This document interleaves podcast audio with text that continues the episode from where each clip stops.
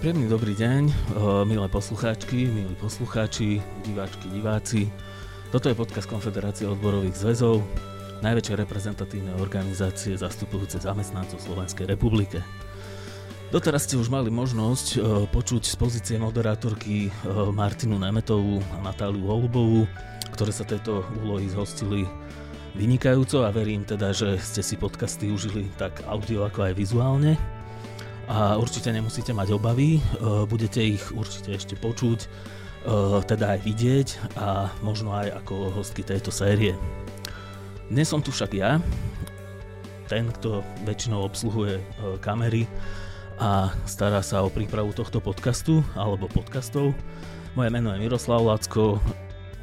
Rád by som vám prinášal sériu debát a rozhovorov, ktorých hlavnou otázkou je, čo robíš tento koncept má za úlohu vyspovedať hostia o tom, čomu sa vo svojej práci venuje. Tak ako je vo väčšine prípadov viac menej jasné, čomu sa venuje taký elektrikár alebo povedzme pekár, učiteľ, sudca či akýkoľvek iný zamestnanec, tak by sme vám radi priblížili, čím sa zaoberajú zamestnanci konfederácie, zamestnanci jednotlivých odborových zväzov, či ďalší hostia, ktorí s nami spolupracujú v našom úsilí. Dovolte mi teda privítať Luciu Pavlíkovú, ktorá je projektovou manažérkou národného projektu Podpora kvality sociálneho dialógu. Ešte stále aktuálne prebieha a je to teda jedna z ďalších aktivít konfederácie. Lucka, vítaj. A teda štandardná otázka, čo robíš? Ahojte. Uh, tak ja v podstate od skončenia vysokej školy sa venujem uh, implementácii projektov uh, financovaných z európskych štrukturálnych fondov. Začala som menšími projektami, boli to projekty zamerané na financovanie malých a stredných podnikov, neskôr na projekty regionálneho školstva. Potom keď som sa presťahovala do Bratislavy, som sa dostala do projektového týmu, ktorý implementoval veľký národný projekt, kde už sme sa zamerali na prepájanie potrieb trhu práce so systémom vzdelávania a časom vlastne od roku 2017 som sa stala súčasťou projektového týmu na Konfederácii odborových zväzov. Tam sme v tom roku 2017 som začala ako projektový analytik, kde som pomáhala nastavať procesy a zriadovať projektovú kanceláriu na konfederácii, keďže začali implementovať projekt Centrum sociálneho dialogu 2 a neskôr vlastne uh, som pomáhala aj teda s prípravou nového projektu Podpora kvality sociálneho dialogu. Potom som otehotnela, išla som na materskú dovolenku a po skončení materskej dovolenky, ešte vlastne počas rodičovskej dovolenky som dostala ponuku uh, po podpise zmluvy o NFP už uh, pracovať na implementácii toho projektu Podpora kvality sociálneho dialogu. Keďže som bola ešte na rodičovskej, tak som začala tak e, trošku voľnejšie, skôr ako e, skôr vo forme konzultácií e, pri nastavovaní projektových aktivít, ale zároveň som pomáhala aj s administratívou projektu. No a od januára 2020 som nastúpila na pozíciu finančného manažera to, tomu som sa vlastne venovala, teda som túto pozíciu mala až do konca minulého roku a od januára som nastúpila na pozíciu projektového počas zastupovania ďalšej kolegyne, ktorá odišla na materskú dovolenku. Takže momentálne vlastne vediem projektovú kanceláriu na konfederácii. Uh-huh. Takže prešla si si teda viacerými Áno. pozíciami v rámci tohto projektu. Dobre, uh, poďme si povedať, o čom vlastne tento projekt je.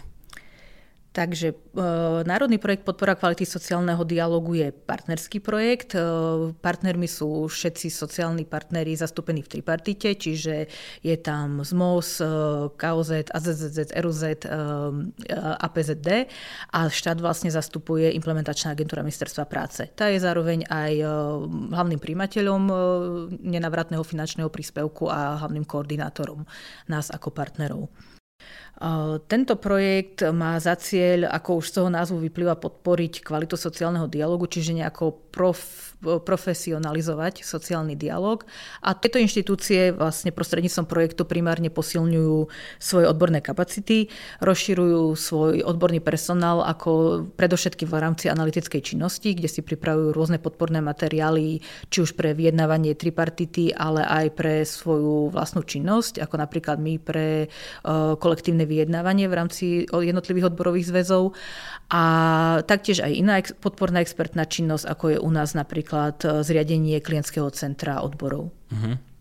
Dobre, takže Konfederácia je vlastne súčasťou toho projektu, dáme kvôli tomu, že je to jeden zo sociálnych partnerov a je súčasťou tripartity. Áno.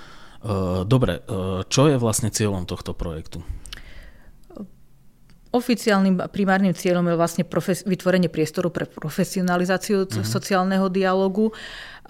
Čiže vlastne sme dostali nejaký priestor preto, aby sme vedeli posilniť naše odborné kapacity, a, ale taktiež vlastne nielen reagovať na nejaké témy, ktoré máme nejako dopredu určené, ktorým sa chceme venovať ako Konfederácia odborových zväzov, ale taktiež, aby sme aj vedeli uh, nejako flexibilne reagovať na meniacu sa situáciu, čo sa nám vlastne ukázalo jednak pri covide, ale ako potrebné jednak pri covide, ale taktiež aj pri energetickej kríze. Mm-hmm. Dobre, uh, je tam nastavený nejaký harmonogram, predpokladám, tento projekt už nejakú chvíľu beží. Uh-huh. Odkedy dokedy vlastne? Čiže ako som spomínala vlastne v úvode, tak projekt už začal prípravy v 2017, 2018 sa začal realizovať a končíme tento rok v novembri. Uh-huh. Dobre, takže tento rok je vlastne koniec. A kebyže si tak vieme povedať, že e, čo konfederácia dosiahne ako keby realizáciou tohto projektu. Akože dobre, spomínala si tam, že ide najmä o, o nejakú podporu budovania kapacít v oblasti sociálneho dialogu, čo ešte tam je mm-hmm. okrem toho? Jasné, čiže samozrejme nejakým primárnym cieľom je získanie tých finančných prostriedkov na e, personálne výdavky, samozrejme. ale samozrejme z tej obsahovej stránky máme vytvorených množstvo analytických výstupov, teda konkrétne 24, ale sú to rozsiahle analytické výstupy na rôzne témy, ktoré KOZ vlastne, ktorým sa venuje a ktorým sa chce venovať v budúcnosti a vlastne v týchto analytických výstupoch máme, jednak sa nám, sme si mohli vytvoriť nejaký vlastný výskum, rôzne, vznikli nám odtiaľ rôzne odporúčania, odporúčania, ktoré vieme využiť či už v kolektívnom vyjednávaní, alebo teda na tej tripartite. A taktiež máme uh, uh, možnosť uh, mať nejakú takú argumentačnú základnú bázu pre ďalší vývoj alebo aj nejakú možnosť odraziť sa do ďalších analytických výstupov. Uh-huh. Dobre, ešte okrem toho tam niečo je. Alebo dobre, tak, takto môžeme rovno prejsť na to, že aké sú aktivity toho projektu, mm-hmm. lebo teda uh, tie analytické výstupy, výstupy sú, také... sú ako keby taký, taký základ alebo Áno. taký najhlavnejší bod toho projektu. Uh, čo je tam ešte ďalej? Mm-hmm. Uh, okrem analytických výstupov, ktoré nám aj zabrali aj väčšinu toho rozpočtu a väčšinu času aktivít, tak máme tam uh, tie iné podporné expertné činnosti, ako som spomínala, napríklad zriadenie klientského centra odborov, kde poskytujeme právnu, ale aj inú expertnú, ex, expertné poradenstvo pre či už aj členov odborov, ale aj e, širokú verejnosť. Čiže nemusí byť človek členom odborov mm-hmm. a mhm. môže si zadať podnet do nášho klientského centra, kde mu naši právnici a špecialisti radi poradia. Do krátkeho času mu odpovedia. Potom máme okrem klinického centra, riešime nejakú osvetovú činnosť, či už v rámci e, nových e, foriem e, digitálnych médií, ako je spracovanie článkov cez e-prácu, taktiež vydávanie podcastov alebo osvetová činnosť na sociálnych sieťach ohľadom informovania ľudí o ich právach a zodpovednostiach, mm-hmm. čiže právach a povinnostiach zamestnancov. E, taktiež e, realizujeme v rámci projektu vzdelávanie. E, je to zamerané predovšetkým na členov odborových zväzov. Počas projektu sme teraz doteraz vyzdelali 400, takmer 400 ľudí. Bolo to predovšetkým v témach BOZP, ale aj sociálny dialog a kolektívne vyjednávanie a taktiež veľký záujem bol o mediálny tréning. Uh-huh. Zároveň mali možnosť sa členovia odborových zväzov zapojiť aj do takej tej pravidelnej aktivity vzdelávacej a to je anglický jazyk pre začiatočníkov a pokročilých. Uh-huh. Dobre, takže celkom široký záber. Vraveli sme, že teda projekt bude trvať ešte do konca novembra tohto roku. E, čo sa tam aktuálne deje? Aktuálne vlastne ukončujeme práce na niektorých analytických výstupov, výstupoch, ostáva nám ešte 6 a v, na, v septembri a v oktobri budú ešte posledné vzdelávacie aktivity, také tie viacdňové. Zároveň pripravujeme záverečnú konferenciu projektu v novembri a taktiež by sme radi začali ešte aj nejakú takú prvú sériu eh, vzdelávacích aktivít ohľadom eh, tém, ktoré nám vyplynuli práve z analytických výstupov a to je spravodlivá transformácia, vekový manažment a bariéry členstva v odboroch, čiže prečo sa zamestnanci nechcú stať členmi odborov alebo čo im v tom bráni, aké sú ich postoje. Uh-huh. A to vzdelávanie ako, ako to... bude pravdepodobne zase zamerané na, hlavne na odborárov. A, áno, aj. Hej, hej. Aby sa v podstate, lebo v rámci akože týchto tém je dosť pravdepodobné, že sa to využije aj v kolektívnom, kolektívnom vyjednávaní. Uh-huh. Dobre. Uh, taká otázka, uh, aká je udržateľnosť tohto projektu a či bude nejaké pokračovanie? Od e, začiatku roku 2023 vlastne sa inštitucionalizovala Aliancia sektorových rád a my sme jej súčasťou, tak ako ostatní sociálni partnery v tripartite. A táto aliancia si vlastne vzala pod svoju garanciu pokračovanie práve tohto projektu podpora kvality sociálneho dialogu a taktiež vytvorenie nového projektu, kde by vlastne formou realizácie nejakých prognóz a predvídania e, vývoja na trhu práce pomáhala práve zosúľaďovať tie požiadavky trhu práce s e, systémom vzdelávania. Mhm. A tam by vlastne sme uznali za vhodné ako jeden zo sociálnych partnerov participovať na takýchto projektoch. Takže áno, pripravujú sa dva nové projekty. Jeden bude vlastne zameraný na rozvoj odborných kapacít sociálnych partnerov a druhý sa zameria práve na ten e, vzdelávací systém a trh práce a ich prepojenie. Mhm, dobre, to znie, to znie veľmi zaujímavo a teda budeme sa na to tešiť. Uh, mám tu ešte poslednú otázku. Aká je predpokladaná použiteľnosť výstupov tohto projektu?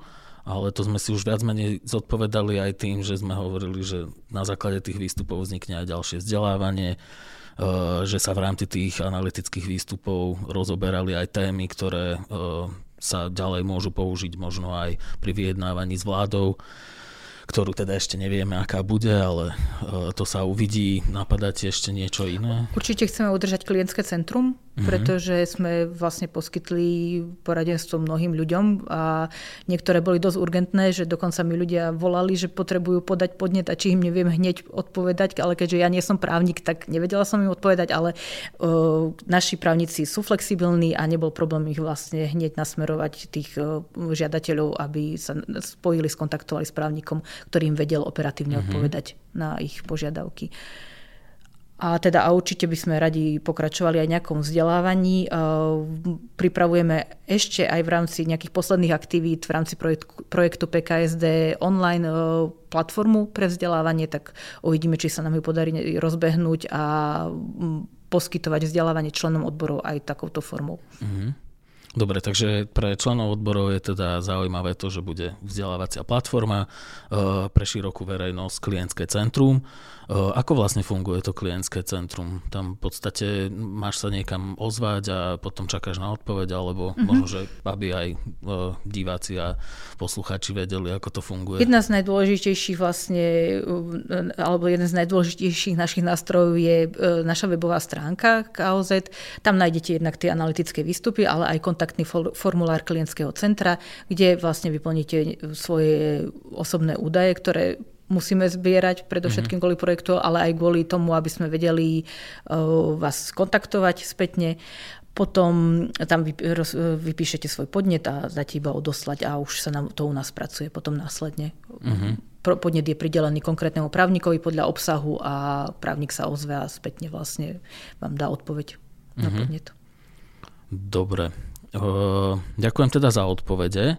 Eh, teraz možno, že by som prešiel na takú uh, inú časť. Uh, častokrát tak sa tak rozmýšľa, že ako sklbiť relatívne dosť náročnú prácu podľa toho, čo si všetko opísala so svojím súkromným životom.